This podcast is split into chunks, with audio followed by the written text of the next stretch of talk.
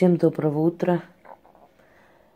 Э, вы знаете, друзья мои, я хотела бы напомнить, что месяц июнь, июнь – это месяц, посвященный богине Фортуне, которую изначально звали Юнона Монета, э, что в переводе означает «счастливая, лучезарная». Э, дело в том, что название Юноны через некоторое время приписали Гере, то есть э, верховной богине, супруге Зевса, а в римской мифологии Юпитера. Ей приписали э, это звание лучезарной – Гера вообще отвечает за семейное благополучие, за счастье, за деторождение и так далее. Но первоначально, изначально, поскольку культы богов меняются, иногда одно божество перевоплощается в другое. Так, например, Диана, которая вначале считалась богиней природы, охоты, свободных женщин, э, через некоторое время ей приписали еще и культ Луны. И она стала лунная богиня, среброкудрая. Э, через несколько веков богине приписывается следующая ипостась э, сестра Аполлона. Почему так происходит? Так происходит, потому что верховные силы иногда меняются ролями, иногда берут себе новые задачи и функции точно так же, как и люди. То есть люди могут менять свою профессию, люди могут менять э, свое положение в обществе. Они могут получить новые звания, они могут получить новые обязанности. Точно так же и боги. Временами боги берут еще какие-то дополнительные функции или свою одну функцию передают другим силам. И через своих посланников, через э, людей, имеющих способности, через сны, через легенды и рассказы, они передают это людям. Таким образом и происходит передача определенной информации человеку.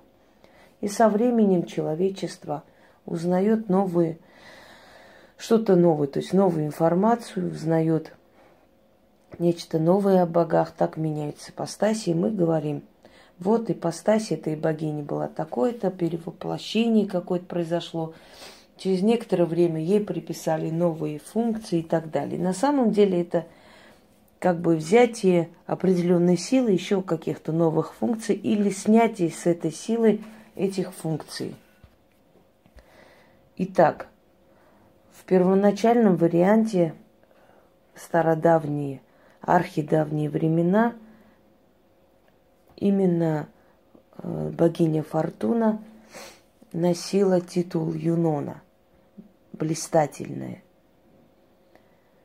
Я рассказывала вам о том, что гуси, любимые птицы Фортуны, которые содержались во дворе ее храма, когда-то ночью подняли жуткий крик. Жители окрестных домов проснулись на этот крик, который исходил из храма Юноны Фортуны, и э, поняли, что Рим находится в осаде, то есть Рим окружен войсками Ганнибала. Естественно, это дало им возможность очень быстро организовать оборону и спасти Рим. Отсюда выражение «гуси спасли Рим». Поскольку до этого деньги считались э, на развес, называли их таланты, после этого начали чеканить круглые деньги с изображением Юноны монеты, блистательной счастливой богини. Посвятили ей монету – то есть круглые деньги с ее изображением. Вот поэтому она изображается с рогом изобилия, откуда льется и сливается э, денежное довольствие. Позднее средневековье, а после эпоха Возрождения э, изображалась фортуна по-разному. Вообще фортуна – это богиня судьбы. Она не богиня денег, удачи только. Она богиня судьбы. Судьба может быть и благосклонна, судьба может и покарать, судьба может и наградить. Судьба любит сильных людей, судьба любит смелых людей, потому что она женщина. И каждая женщина ценит храбрость, силу воли, решимость. Поэтому люди решительные, рисковые, они достигают определенных высот, они добиваются успеха. Почему я возродила культ фортуны? Потому что были времена, когда фортуна была одна из самых ведущих, скажем так, высокочтимых божеств э, своего времени. Фортуна считалась богиней скотоводства. Фортуна даровала семейный покой и счастье. Ее алтари находились всюду и везде. Ей поклонялись и кельты. Со временем у кельтов появляется в пантеоне богиня Фортуна. Это Габондия. У меня есть ритуал Северная Габондия, которая очень многие хвалят, и есть случаи, когда люди, проведя этот ритуал, получали квартиры. Правда, не на улице прям раздавали эти квартиры всем подряд, а просто люди стояли в очереди, и их очередь должна была подойти еще лет через 12. И ни с того ни с сего они получали раньше времени, за считанные там недели. Ритуалы на основе поклонений и просьбы к фортуне, они очень сильны. Считается почему-то, что она, знаете, такая легкомысленная женщина э, в легком открытом одеянии, которая то поворачивается лицом к человеку, то отворачивается. На самом деле она из, э, одна из великих богинь, одна из верховных божеств древнего времени – и культ фортуны значительно древнее, чем греческая мифология. Культ фортуны берет свое начало со времен еще э, архаических времен, и ее культ с Востока. Я вам дарила э, культ, то есть ритуал восточной фортуны, Саида Мазерон, счастливая судьба – я вам дарила ритуал обращения к Ошун, который считается африканской фортуной. В разных культурах она по-разному э, называлась, и я уже говорила о том вам, что все боги одни и те же, просто у каждого народа они по-своему называются. Человек, который приезжает в Россию жить, работать, если его имя, скажем, как-то причудно звучит для местного населения, то его называют как-то по-своему, да, переименуя то Саша, то Ваня, то еще как-нибудь, чтобы легче было интегрироваться, чтобы легче было общаться с этим человеком, если это имя для них непривычно звучит. Точно так же и боги. Каждая культура, каждый этнос по-своему называл божество или культ, который был для него вначале незнаком, потом становился родным. Культ месяца, культ э, Луны, который имеет тоже древние корни. Та же самая Диана имеет несколько разных архетипов. Есть Диана египетская, она очень э, в своих одеяниях напоминает фараонш, то есть цариц Египта. Есть Диана греческая, есть Диана восточная. Поклонение Луне перешло некоторые религии, и символ Луны стал э, символом Востока и Ислама. Хотя изначально Луна или богиня Луны, божество лунное, считалось у древних арабов э, богиней, матерью богиней, создавшей мир – в магии лунная богиня культ лунной богини очень распространен. В веганской традиции культ лунной богини. Та же самая Гекат изображается с луной, с тремя этапами луны. Или мать-божество, или лунная матерь, у которой три воплощения – юность, зрелость и старость. Три состояния луны, то есть э, растущая луна, круглая луна и убывающая луна, убыльная луна – Э, три возраста женщины. То есть это говорит о том, что все это имеет общие корни, что божества, боги, изначальные силы имеют общие корни. Просто каждое божество берет на себя определенную ответственность за определенный народ, покровительствует, со временем ведет этот народ дальше. Эм, Одним словом, месяц июнь назван в честь Юноны, которая позже, то есть это вот звание блистательное, берет на себя эту функцию Гера, супруга Зевса или, Юпитера. Но изначально этот титул блистательное, счастливое было у Фортуны, у богини Фортуны. Видимо, они поменялись ролями, фортуна стала э, более значимой в судьбоносных вопросах человека. Э, Ее культ был очень почитаем на Востоке, очень почитаем в веканской традиции. Ее алтари были всюду. Как э, рассказывает древнеримский историк Тацит, всюду были алтари фортуны, и скотоводы ей поклонялись, и путники поклонялись, и купцы поклонялись, и каждый из них просил благополучия, благосклонности великой богини и получал ее. Она, по сути, доброе божество.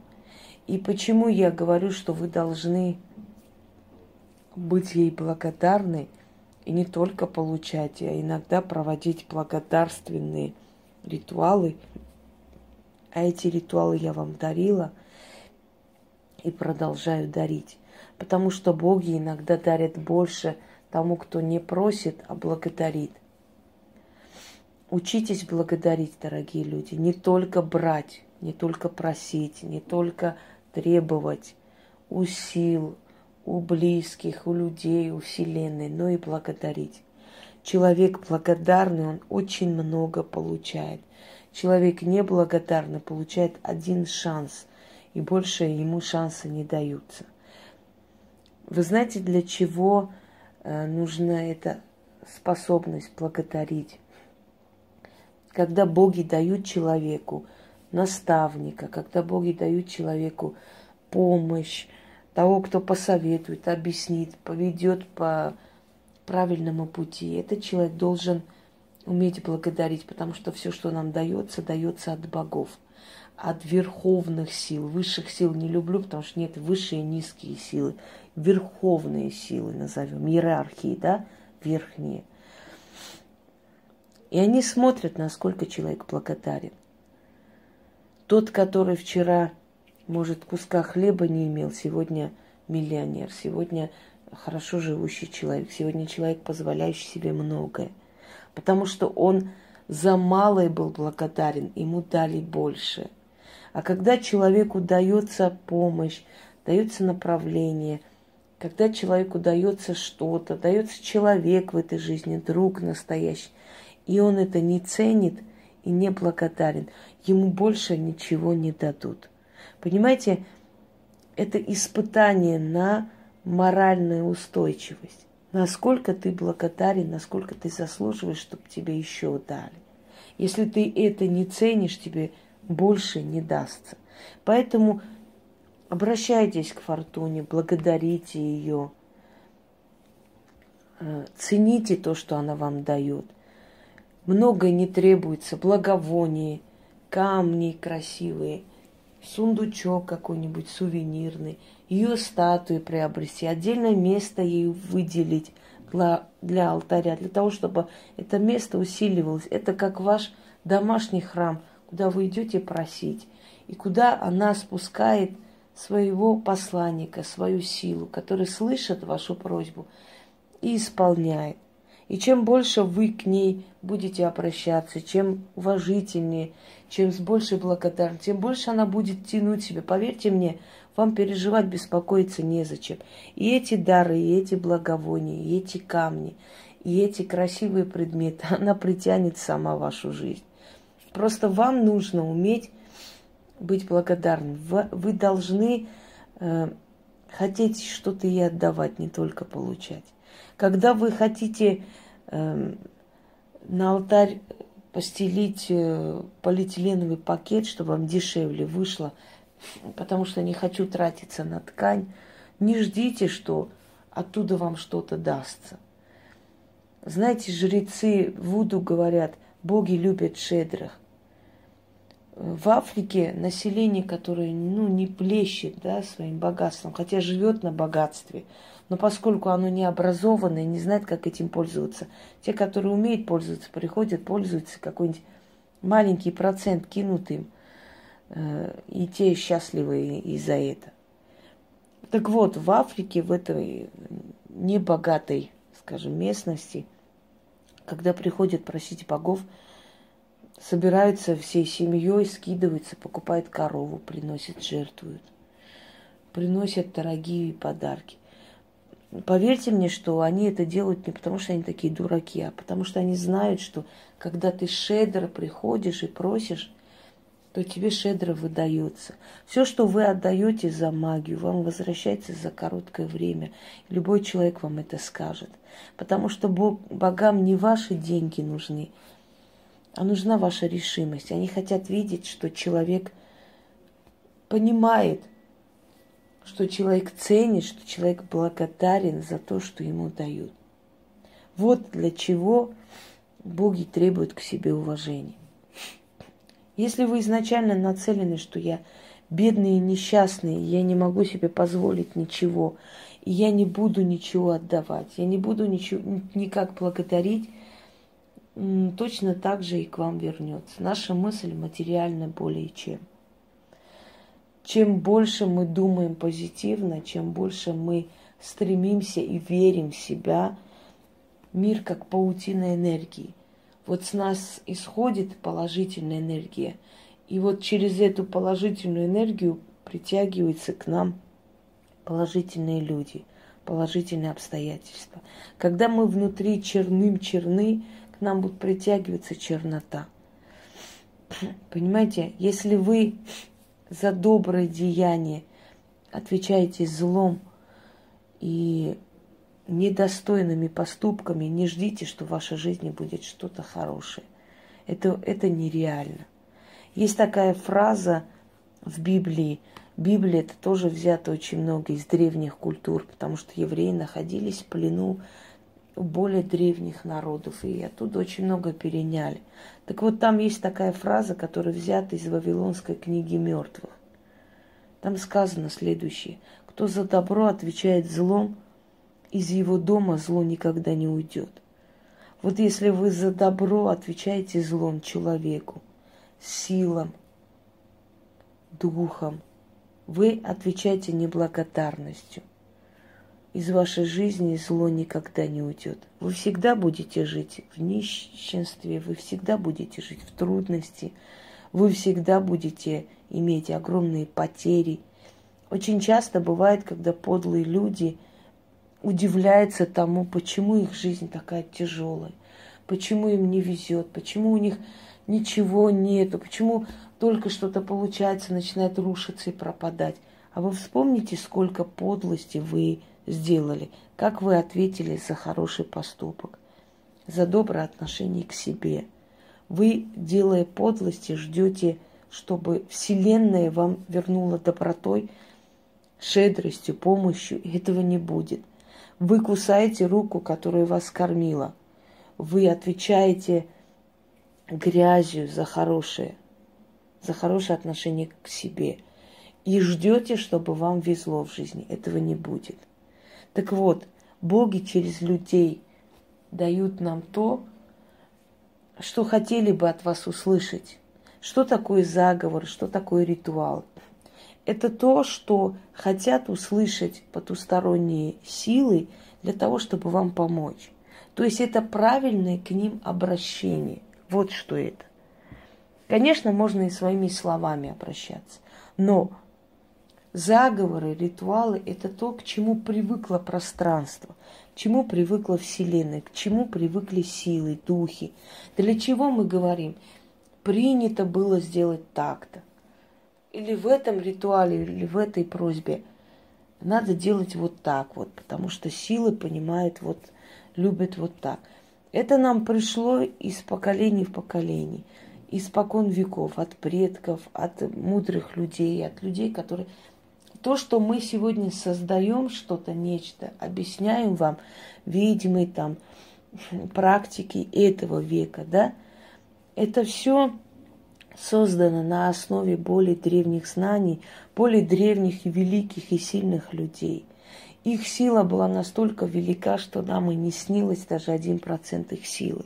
Почему мы это все растеряли? Потому что мы неблагодарны к Вселенной, потому что мы стали игнорировать законы мироздания. В древние времена погост был подальше от городов и сел, потому что знали, что фонит оттуда тяжелая, нехорошая энергетика. Человек же умирает не от хорошей жизни.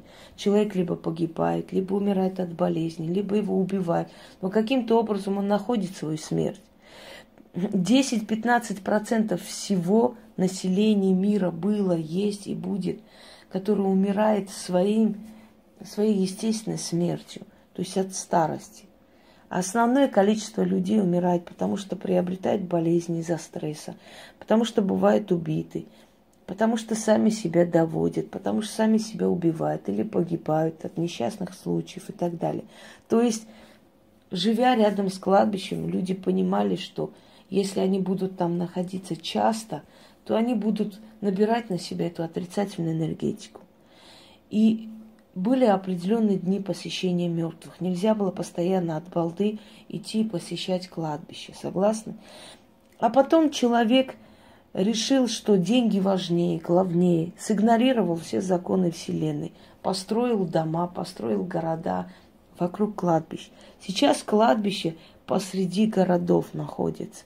И люди, которые рядом живут, удивляются, почему, например, в моем районе, да, очень много и пьянства, очень много убийств. Криминальные районы здесь, если честно. Красивые, хорошие, но криминальные. Очень много наркоты. Потому что рядом с кладбищем живут люди. Потому что обнесли половину.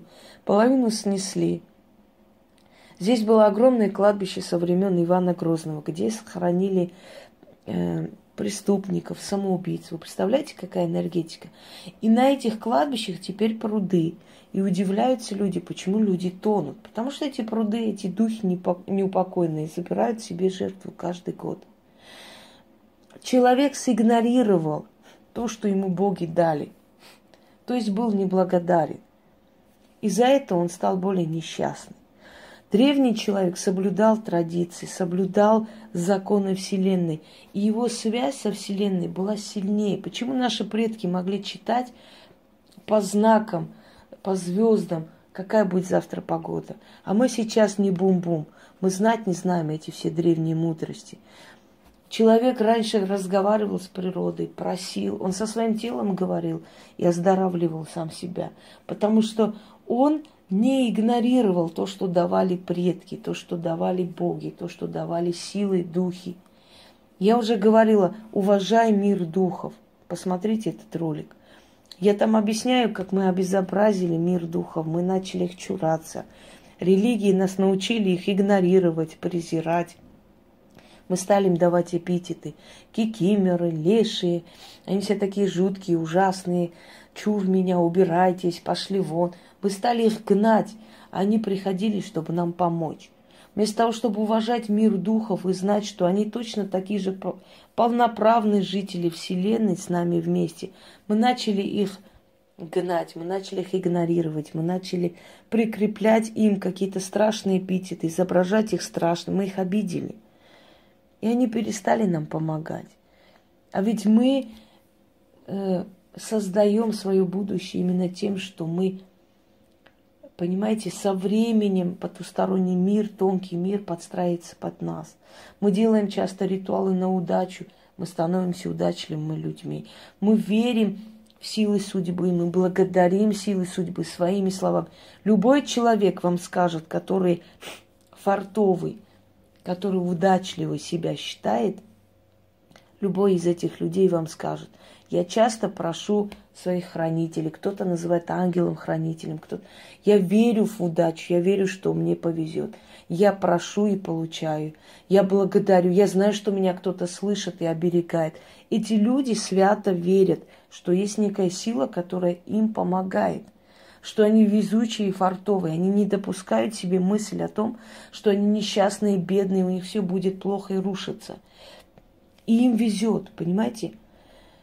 С того дня, когда человек сказал себе, я удачливый человек, с этого дня он стал удачливым.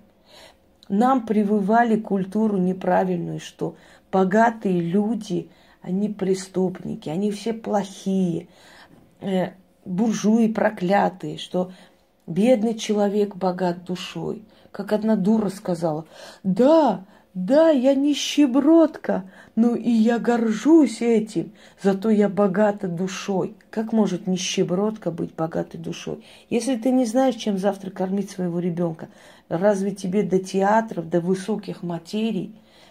Если твой ребенок болеет, если твоя мать болеет, тебе нужна элементарно маленькая сумма, чтобы купить лекарство и спасти жизнь, а у тебя его нету. И ты ходишь по банкам, просишь, клянчишь деньги по людям – как ты можешь быть богатой душой в этот момент? Да ты озлоблена на весь мир. Человек становится богат душой, когда он перестает думать о хлебе насущном, когда он спокоен, когда он уже знает, что его будущее обеспечено, он идет и по театрам, он идет по выставкам, он обогащается, он может позволить себе купить книгу, какую хочет, он может позволить себе украшения. Он богатый становится душой, люди дорогие. Невозможно в нищете, в каком-то таком состоянии, знаете, мрака, тьмы, безденежья, постоянного конфликта быть богатыми душой. Вы должны себе говорить, я обязана хорошо жить. Если я хочу помочь ближнему своему, у меня должно быть свое, чтобы я могла от этого какую-то часть выделить другому человеку и помочь. Как ты можешь помочь другому человеку, если ты сам будешь нищенствовать? Нету здесь логики. Прекращайте думать, что богатые люди, они все плохие. Те, которые нажили свое богатство преступным путем, они быстро теряют это богатство. Вот вам пример олигархи, новые русские. После смерти этих людей э, родственники, друзья передрались над этим богатством, дети все продали, пропили, прокололи, и все закончилось. Потому что то, что пришло, когда ты никаких усилий не прилагаешь для этого, э, ты ничем не платишь ни своей трудностью, не жертвуешь ничем. Это все уходит в никуда, понимаете? Именно поэтому для того, чтобы укрепить себя в этом мире, свои позиции, ведьмы чем-то жертвуют. Те, которые говорят, что ведьмы должны быть просто здоровые, как кобылицы – и что те, которые чем-то жертвуют, они с темными силами, а мы со, со светлыми, это чушь собачья. Хочешь прикрепить себя, хочешь себя э, прям найти в этом мире, хочешь оставить что-то своим потомкам, отдай что-то в жертву. И вот именно поэтому увечья у ведьм есть, у многих, ну, Вангу вспомните – Вспомните всех сильных ведьм. Я вам говорила об одной женщине из Ростова, которой лицо все было обожженное. Она жутко выглядела, но к ней все ездили. Почему? Потому что сильная. Понимаете, когда ты что-то отдаешь, тебе взамен отдают такую силу. Так вот, простой человек, если не хочет в том числе ничего отдавать, тут уже не об увечьях дело, тут дело в том, что энергия, работа над собой – ты хочешь, чтобы фортуна тебя любила, но ты не хочешь тратить на нее, на, на даже ткань, для того, чтобы алтарь э, как-то оформить. Ты думаешь, а зачем мне это надо? Я лучше эти деньги, которые на ткань, пойду пиво выпью, пойду там потусуюсь, пойду себе куплю какую-нибудь бижутерию, буду носить. Нахрена? Никто ж не видит. Я скажу, что алтарь есть. Но она-то видит. И поэтому она вам не отдаст ничего взамен. Эм, то, что работает, то, что вам подарено, это все основано на древних знаниях. Вы знаете, эм, один из историков, археологов, которого расхвалили, мол, вы такие интересные вещи, такие рас, раскопки делаете, такие открытия миру дарите. Он сказал, я изучая более древних до меня историков и ученых, делаю эти открытия. Мне видны эти просторы, потому что я стою на плечах титанов. Понимаете, вот то же самое я могу сказать о себе. Я могу создать это все и подарить вам, и это все работает, потому что я стою на плечах титанов. То есть на тех древних знаниях основываясь, я это создаю. Это были титаны, сильные, очень сильные практики, которые помогали тысячам и тысячам людям.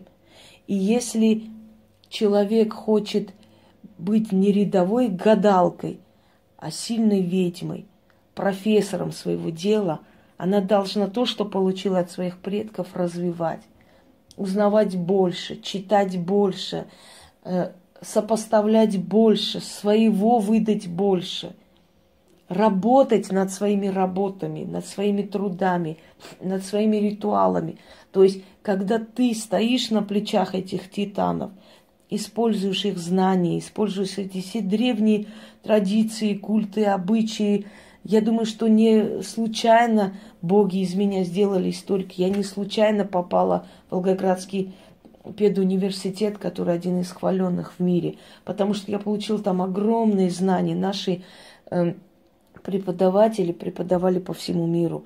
У нас одна была Евдокимова э, Елена Васильевна. Она знала четыре языка, на четырех языках преподавала этого человека, везде приглашали. Потом она стала нашим замдеканом. Ну, это не важно. Она так интересно нам преподавала и французскую революцию. Вы не представляете, я наизусть это помню.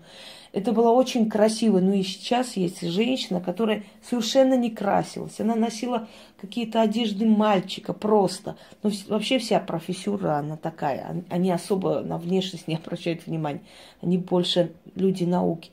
Но при этом она просто очень красивая женщина и очень разумная. Вот таких титанов, как она, было множество и есть. Хочу вам сказать, что наше образование самое лучшее в мире. Мы, к сожалению, это не ценим. Мы все время думаем, что там где-то лучше всех. Мы свое не видим совершенно. Ну да ладно. Так вот, дорогие друзья, стоя на плечах титанов, взяв за основу знания, которые были до меня использованы, я создала то, чем вы сейчас пользуетесь.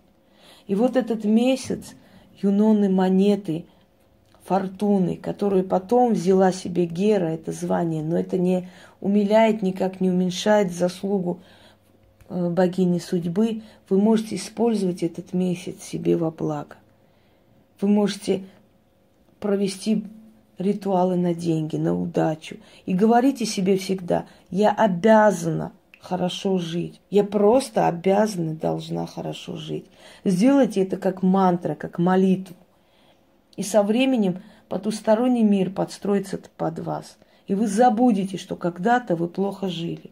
Не надо думать, что если вы раньше жили плохо, значит всегда должно быть плохо. Нет.